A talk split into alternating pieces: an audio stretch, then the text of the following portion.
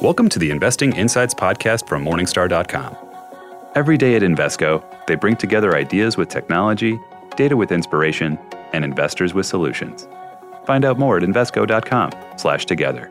Invesco Distributors, Inc. In this week's podcast, Robbie Greengold highlights three standout value funds. Mike Hodel shares dividend opportunities in telecom. Vanguard's Joel Dickson discusses spending enough in retirement. Charles Gross explains why Sherwin Williams is overvalued, and Christine Benz shares lessons learned from Portfolio Makeover Week. Let's get started. First, Robbie Greengold highlights three standout value funds.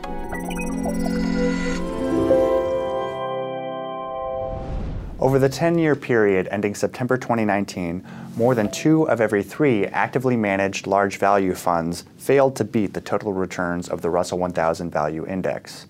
Mid value funds fared even worse, with nearly 9 out of 10 lagging their Morningstar category index. Across the board, relative results for value funds have been disheartening for proponents of active management.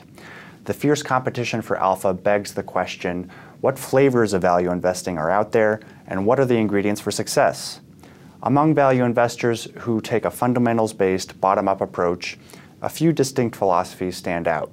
Some value investors focus on finding bargains, which they shop for through the lens of intrinsic valuation. They ask themselves, what's the worth of this company's assets today on a per share basis, and how does that compare to its stock price?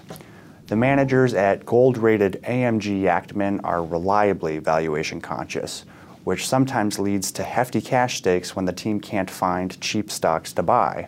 Contrarian value investors look for stocks that are out of favor, companies that the market has punished for one misstep or another, but that offer a better fundamental outlook than the market appreciates. The managers of Invesco Comstock, a silver rated large value fund, often go against the grain. They conduct rigorous analysis of a company's financial statements and growth drivers, in addition to macro, industry, and idiosyncratic factors, all in order to gauge a stock's upside potential and downside risk. Weathering the storm of a controversial bet can take time to pay off, but the managers are patient as their, invest, as their investment theses play out. Other value investors prioritize quality over discounts. For, for example, silver rated MFS Value aims to emphasize companies with competitive advantages, solid balance sheets, and relatively high margins. That focus has contributed to the fund's historical resilience over the long run. For almost any fund that picks stocks using fundamental analysis, success relies heavily on the strength and stability of the team involved. Does the team stand out for its ability to construct a benchmark beating portfolio that responsibly manages risk? For the three value oriented funds we've discussed here, the answer is a resounding yes. Now, Mike Hodel shares dividend opportunities in telecom. For most of 2019, we've been recommending AT&T shares as the most attractive in the U.S. telecom industry, uh, sporting a generous yield in addition to trading at a significant discount to our $37 fair value estimate. However, over the last several months, AT&T shares have rallied strongly, especially after Elliott Management started to take an interest in the company and push for changes uh, in, in the management team and the corporate strategy. With the stock now trading at a little bit of a premium to our fair value estimate, we don't see a ton in the U.S. telecom industry that, that's particularly attractive for dividend seeking investors. Right now, if we were to pick one stock in, in the sector, we would look at Comcast. While Comcast shares don't yield as much as AT&T or even Verizon, they still yield about 2%. And importantly, the company doesn't pay out nearly as high a percentage of its free cash flow as AT&T or Verizon do. Comcast pays out about half as much as those two companies, roughly 25 to 30% of its free cash flow, and that gives the firm a lot more room to grow its dividend over time.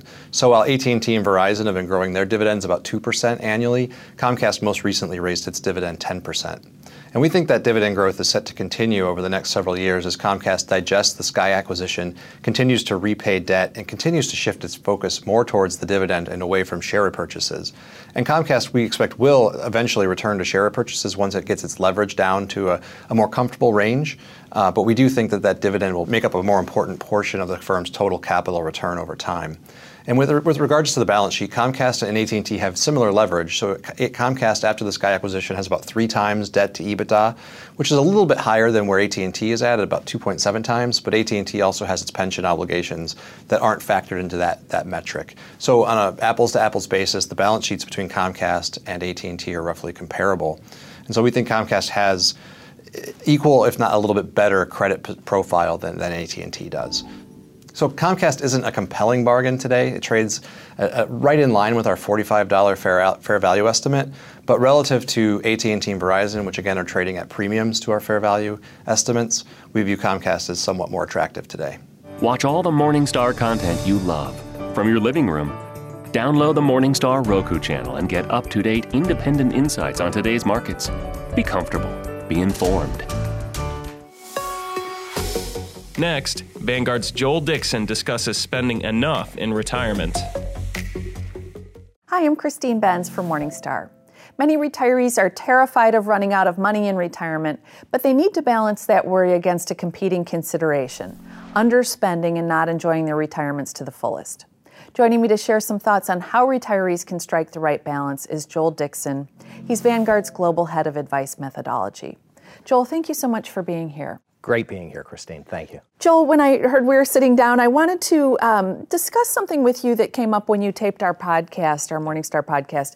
And we were discussing this whole thing about retirement plan sustainability. And people like you and me think a lot about, well, how can we make sure this person doesn't run out of money? But you raised a really provocative point, was, which is that it's a big deal if someone way underspends during their spending horizon. So let's talk about why you think that issue is is under discussed. Yeah, I, I do think there's been so much focus on the worry about not having enough resources during your accumulation years to then be able to meet a retirement uh, approach, right. a retirement spending approach. And a lot of time, yeah, it's like, oh, this, this, the headlines about, you know, people aren't ready for retirement, they're not going to be able to spend how they want, maintain their standard of living. And in many ways, I think that's overblown. Um, not to mean it isn't important. People need to think about, you know, what do I need for retirement? But where, where, I, where I look at it is that we have kind of these standard assumptions for how we define success and whether you have sufficient resources to meet your retirement needs. And I think it's really important to look and understand what those assumptions are. And big one in retirement is, you know, standard approach in advising around success in retirement, retire at age 65, plan for a 30 year or more retirement. Right. And success is basically, do I run out of money by the time of the end of that planning horizon? So for 100% of people, we are using a planning horizon of, let's say, age 95 or age 100, to which less than 5% of people will probably actually survive, at least under current mortality uh, assumptions. Uh, so that, that 5% case is extraordinarily, in some ways, conservative. Now, there will be people that make that right. that far, and we need to worry about right. it. Right. Plus, there's a real connection with wealth and longevity, right? So there people is. people watching us probably, I'm guessing, are have portfolios. They are wealthier individuals. They may be a little closer toward that 30 year time horizon. yes, very much so, and. it, but at the same time, to, even to the extent, let's even say it's 10% of people that you know make it that long we, in many ways, you're going to have not so much a retirement savings crisis, but a, uh, a retirement spending piece of, you know, there's going to be money left over. Not a bad thing necessarily, but, you know, it's more of, could you have enjoyed that during your lifetime in a different way? And I think it gets back to working with your advisor or talking with yourself, your partner, and so forth about what does success look like in retirement? What is it that I want to accomplish and achieve? Because you know this, what I call the um, bounce my check at the funeral right. approach, which is, you know, hey, do I run out of money by the time I'm age 95 or 100 and I'm just going to spend to that piece? Right. Actually, doesn't reflect how people have generally, uh, at least how we've seen people spend money in retirement. Okay, so have that discussion about whether a bequest is a big deal to you. If it's not, then um, you may want to spend a little more actively from the portfolio, or how should you approach it? well, I it? think especially in the early years of retirement, you know, those are the years that most people can enjoy the spending. There's there's often another part of the assumption in the whole planning process of I have this 85% number of my final income, you know, that I'm right. trying to target, and it's going to grow with inflation, you know, in terms of what I'm spending in retirement what we see in terms of actual spending, although things like healthcare spending tends to increase over the retirement right. uh, retirement period, overall spending tends to decline in inflation adjusted returns, uh, in, in inflation adjusted terms. So what we end up seeing is actually you, and, and in part, and it's my my 80 year old parents are very much in this situation right now it's not that they don't necessarily want to spend, but they don't really have the ability to spend on things. Like they just can't go on trips in the same way that, or come visit the grandchildren in the same way that they did.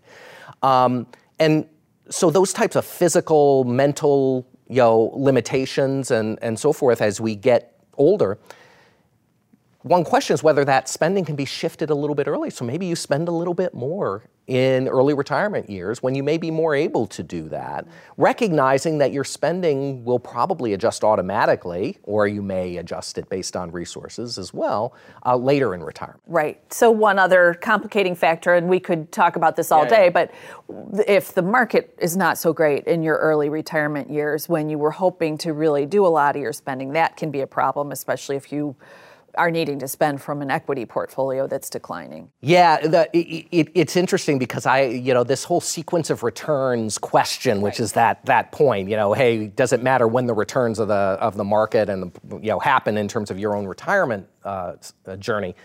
Um, I actually still see that as a longevity question, not so much as a market question, right? Which is that, hey, that sequence of return only matters if you live a long time.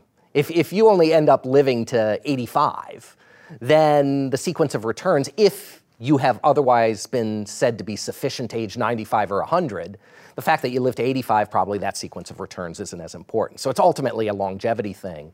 And can you think about ways to protect against that longevity risk while still kind of spending from your portfolio in a way that just doesn't say, I'm going to forego spending now because I'm worried about potentially running out of money later. And that's why things like, think about um, you know, we talk in a, in a kind of a Vanguard global retirement framework standpoint about different buckets of money, not buckets in the ways the same way, Christine, that you talk about it for investing, but in, in terms of things like, um, you know, basic level of income or discretionary income or spending. You know, we kind of bucket that all together when we talk about, oh, you have an 85% chance of not outliving your resources. But probably what most people want is a 100% chance, or as close as possible, to being able to meet the basic everyday living expenses. Yeah, I've got some sort of roof over my head, I've got the food, I've got my basic medical needs taken care of. don't needs have to move in with the kids. Exactly. It's yeah. the don't be a burden sort of. I don't want to be a burden to someone else piece. If the discretionary piece is now on top of that, you know, it's like, oh well, yeah, okay. I'd love to do it, but if I can't, I'm not still not being a burden on it. That piece of it, I think, thinking about it from that standpoint and focusing, what's the what's the basic level of income that I really need to insure against, and that's being the first piece. And that may be covered by Social Security. It may be covered by you know you have defined benefit income. You might even early in your years work part time. Uh, there are any number of ways Use to think about annuity, it. Use an annuity, in that exactly. Uh, potentially also long-term care insurance and retirement because you know again managing some downside risks although that market is complex and For probably sure. needs some guidance right. in, in looking at that but there are a number of things that you know if we focus on what's the kind of basic level of income that then frees up you know, kind of the flexibility and the discussion for other sources of income and how you then think about enjoying that. And maybe you can even then front load some of that to early in the retirement years. Okay, Joel, great insights. Always great to hear your perspective. Thank you so much for being here. Thank you, Christine.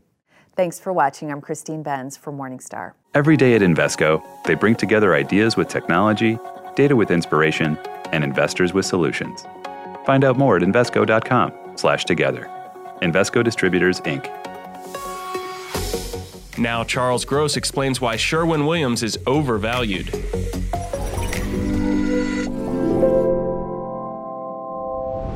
Narrow Moat Sherwin Williams is among the largest producers of architectural and industrial paint in the world.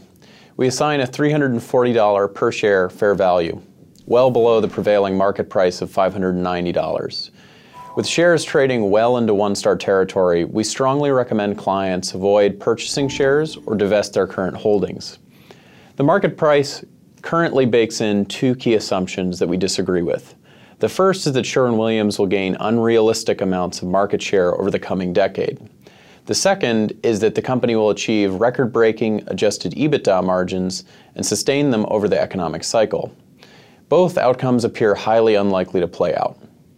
Digging into the first argument, Sherwin Williams grows its share of the coatings market by opening new stores. Over the last two decades, the company has been able to grow its footprint by about 2 to 2.5% annually.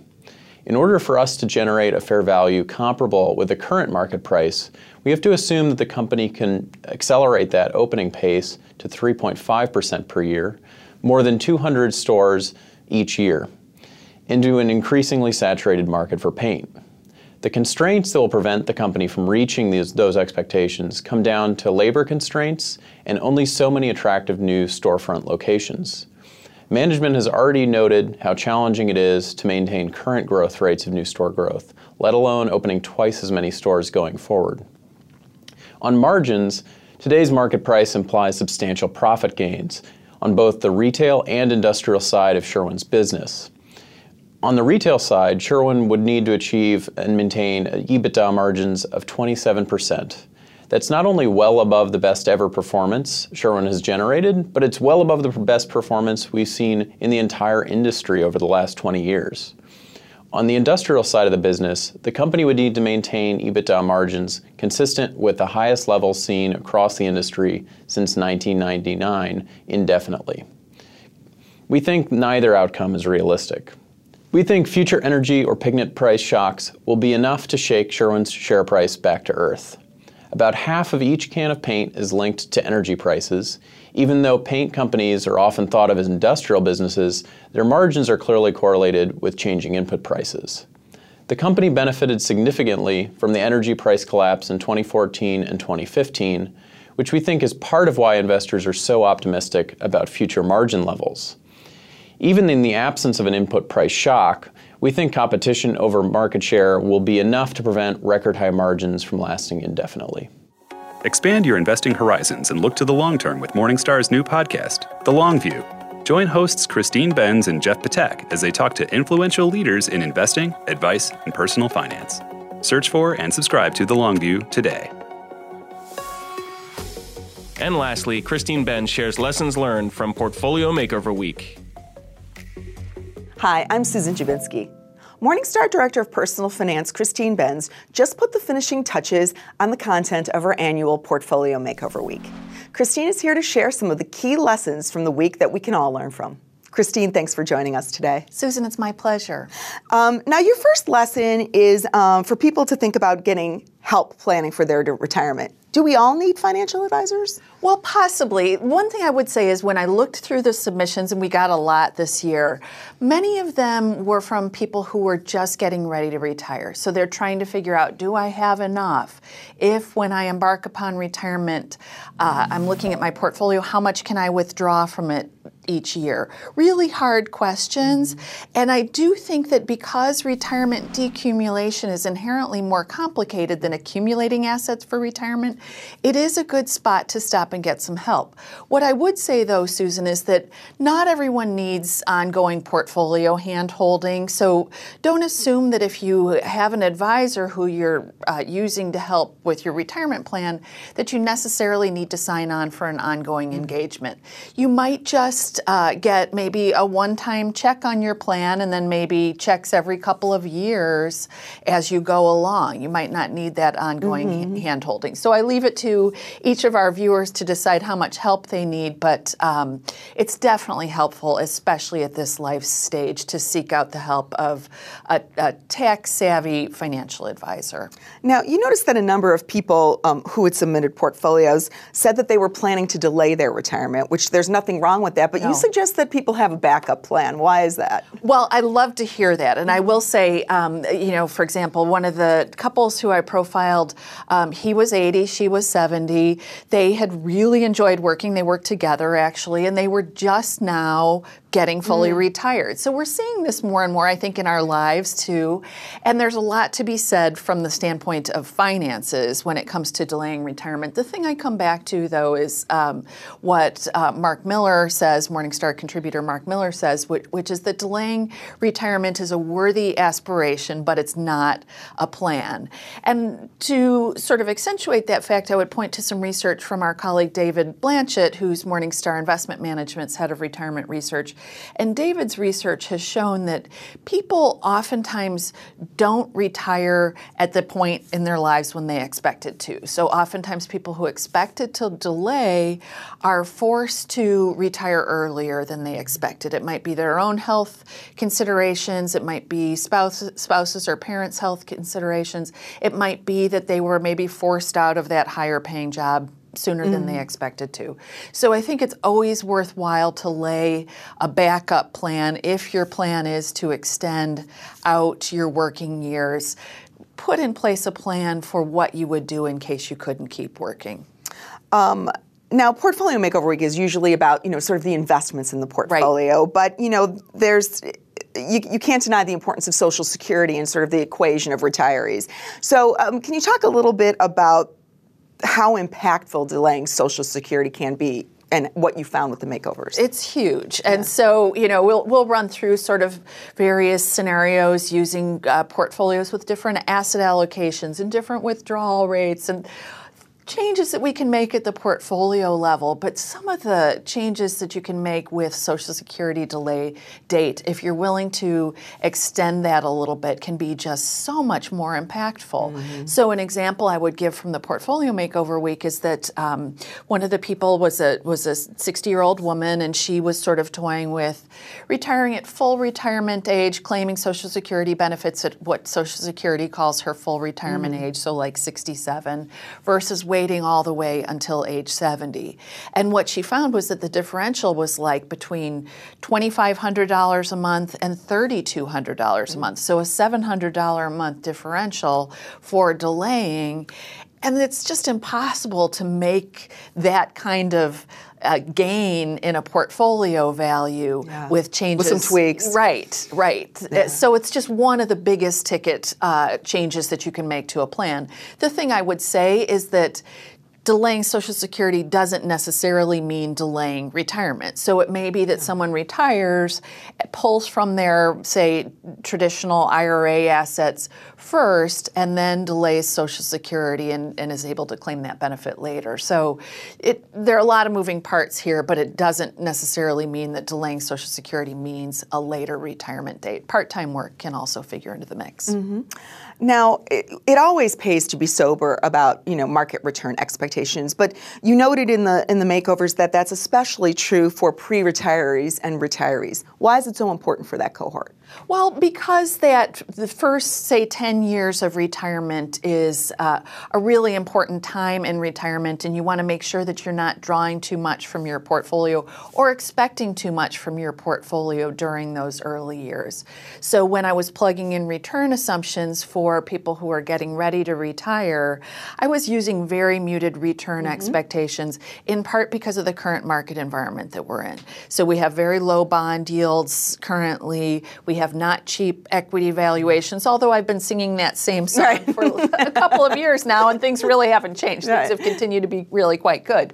But nonetheless, I think it um, is probably just prudent when you're thinking about the next 10 years to be mindful that market returns might not be that great. You definitely don't want to extrapolate from the past 10 years for the next 10 because mm-hmm. we rarely see things work out that that way. What I would say though, Susan, for folks who have longer time horizons, who, who aren't so concerned about near term retirement, but maybe they're planning to retire in 50 years or 40 years or something like that, well, there I say if you have an equity, port, equity heavy portfolio, go ahead and use long term market return assumptions, maybe 8 percent or so for the equity market because I do think over long periods of time it's the best we have to go on and you probably don't want to give your return expectation that much of a haircut if you have a really long time horizon. And speaking of people, investors who have longer time horizons, you had a few makeovers yeah. this past week that focused on older folks who are either entering retirement or nearing retirement. But you did have a couple of younger portfolio makeovers this, this year. Um, and, and for those, there's an emphasis on remembering to balance the short term and the long term. Can you talk a little bit about that? Yeah, it's really interesting to me. Um, one was uh, a younger individual, not yet married. The other was a married couple, three young children. And so, um, what really struck me in looking at their plans was yes, they needed to prioritize retirement funding because they can take advantage of compounding, all those things yeah. we hear about the advantage of getting started early on your retirement fund. But they were also balancing here and now considerations. And in both of their cases, what I saw is, in my view, they're pretty underfunded in terms of their emergency funds. So I think a little multitasking is in order. Um, both were trying to purchase homes in fairly high, uh, expensive property markets. So that was another challenge. So, one um, thing that I would say is a kind of a tip for people who are trying to balance the long term and the short term is to think about using a Roth IRA for part of the plan.